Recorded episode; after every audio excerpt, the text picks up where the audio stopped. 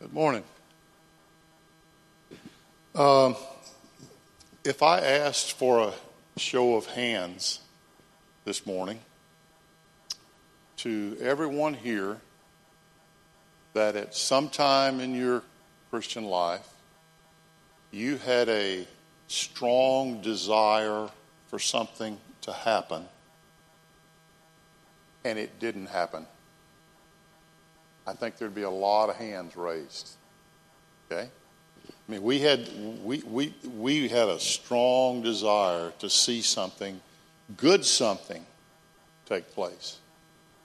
And then we can't figure out why it didn't happen. And then to add insult to injury, this person over here that's lost, who's living in rebellion against the Lord, all this stuff's happening to him. And yet we've got this word that says God gives us the desires of our heart. Now, what's the deal? Well, it's always context.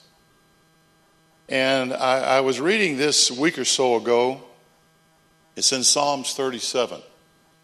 And the context is very important. Here's what he says. He starts off in verse 1 Do not fret because of evildoers, be not envious toward wrongdoers. So it's, it's difficult to see, it looks like, God blessing these people that are doing a lot worse stuff than me, okay? And, and they're getting all this good stuff. And here I am, I'm trying to walk with God, and the desire of my heart is obviously or apparently being denied. Well, he starts off and says, Don't fret because of evildoers, don't be envious toward wrongdoers, for they will wither quickly like the grass and fade like the green herb. And then he gets to direct toward us. And he says, Trust in the Lord and do good. He didn't say, Go try to make it happen. He didn't say, Try to come up with a plan to get it to take place. He didn't say, Come up with a formula to move God to get Him to give you the desire of your heart.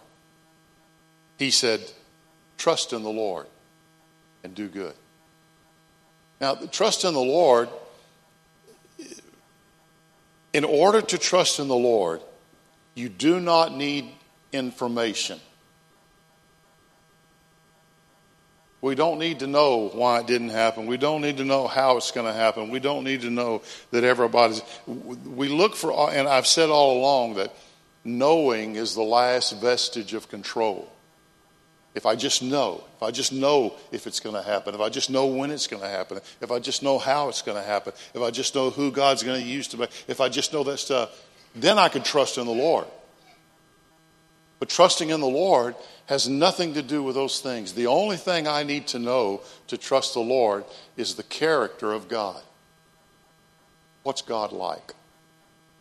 What's God like? He loves me, He cares for me. He has consistently provided for me. He will not stop now. I can trust in the Lord. It says, trust in the Lord and do good. Get your eyes off yourself. Do good to others. Bless others. Encourage others. You're lacking encouragement, encourage somebody else. You're lacking affirmation, affirm somebody else. You're lacking approval, approve somebody else. Do good. Trust in the Lord and do good. And, and so far, he hadn't even brought up the desire of my heart. Okay? But it starts in my relationship with the Lord. Trust in the Lord and do good. Dwell in the land and cultivate faithfulness. The land in the Old Testament is always a picture of Christ. When God brought the children of Israel out of Egypt, He brought them to a land of abundance. The picture is us coming out of bondage into Christ, who is our abundance. The land always represents the abundance. And he said, uh, the, I mean, the land always represents Christ. And he says, dwell in the land, abide in Christ, remain in Christ. Don't get outside of Christ trying to make something happen yourself. Dwell in the land and cultivate faithfulness. Remember, the only thing that we have recorded of Jesus saying to somebody after they get to heaven or wherever is, Well done, thy good and what? Faithful servant. You were faithful to what God put in your hand, to what God put in your heart. And he says, Dwell in the land, remain, abide in Christ, and cultivate faithfulness. Now, you know how to cultivate faithfulness? You know how to increase in faithfulness? Be faithful. Faithfulness produces more faithfulness. Unfaithfulness doesn't produce faithfulness. Consistency produces more consistency. Dwell in the land, remain in Christ. Let your focus be that relationship with Him instead of how can I get Him to fulfill the desire of my heart.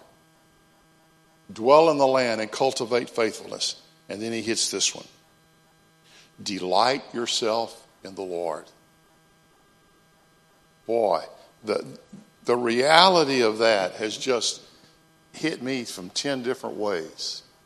Delight yourself in the Lord. Enjoy the Lord. Have you, have you come to that place in your life that you can get still and just enjoy the Lord? I don't mean enjoy, and I'm not saying there's anything wrong with these, okay? I'm just telling you there's more. Are we still at the place to where we just enjoy getting a new scripture? Or we enjoy what our daily devotion says? Or we enjoy this tape? Or we enjoy this word? Have we gotten to that place to where I just enjoy Him? And who He is. I delight in Him. That's the focus of my time, is to delight in Him. Because when that happens, what happens when we behold Him? We're changed. What about us is changed? Our desires are changed, is one of the things that's changed. We don't want what we used to want.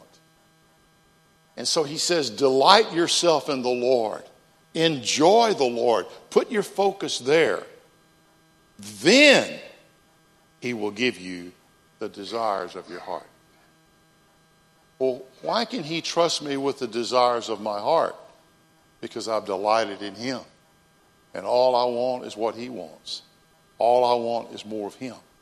And all of a sudden, this thing that I was straining so hard about getting or so frustrated and disappointed about not getting becomes secondary or third dairy or fourth dairy because I got him and I delighted in him. He became my joy. I thought getting this thing in my heart would be the joy, the source of joy. But the reality of it is, joy comes from enjoying Him. And that's joy that lasts. And He will give you the desires of your heart.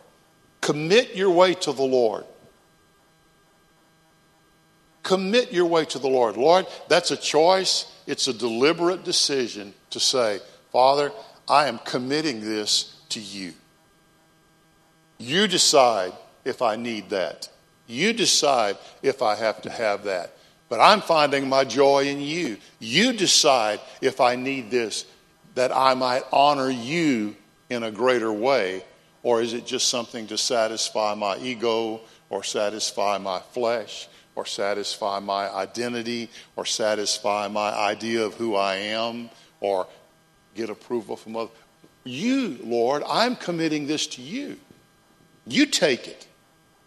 I've made a mess of it.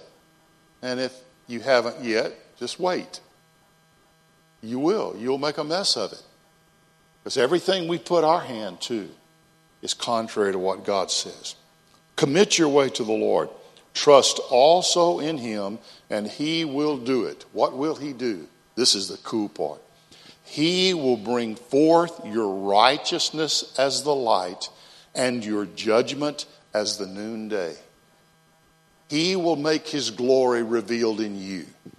Because when this thing comes, whether it's the original thing that you desired or whether it's something that changed your desire and you got that, it honors Him. It brings forth His glory and His honor and His righteousness. He will bring forth your righteousness as the light and your judgment as the noonday. And then He says, Rest in the Lord. When we find ourselves wanting something to the point that we lose our rest, you can be assured it's effort of the flesh trying to accomplish it. Because the spirit doesn't get tired, but the flesh does. And the flesh gets tired trying to make it happen. Well, if I just worry a little more, it might happen. If I could just get this person to do that or that, or if I could just line all these ducks up, I could get it to happen. And, and, and my rest is disturbed. My peace is disturbed. Rest in the Lord and wait patiently for Him.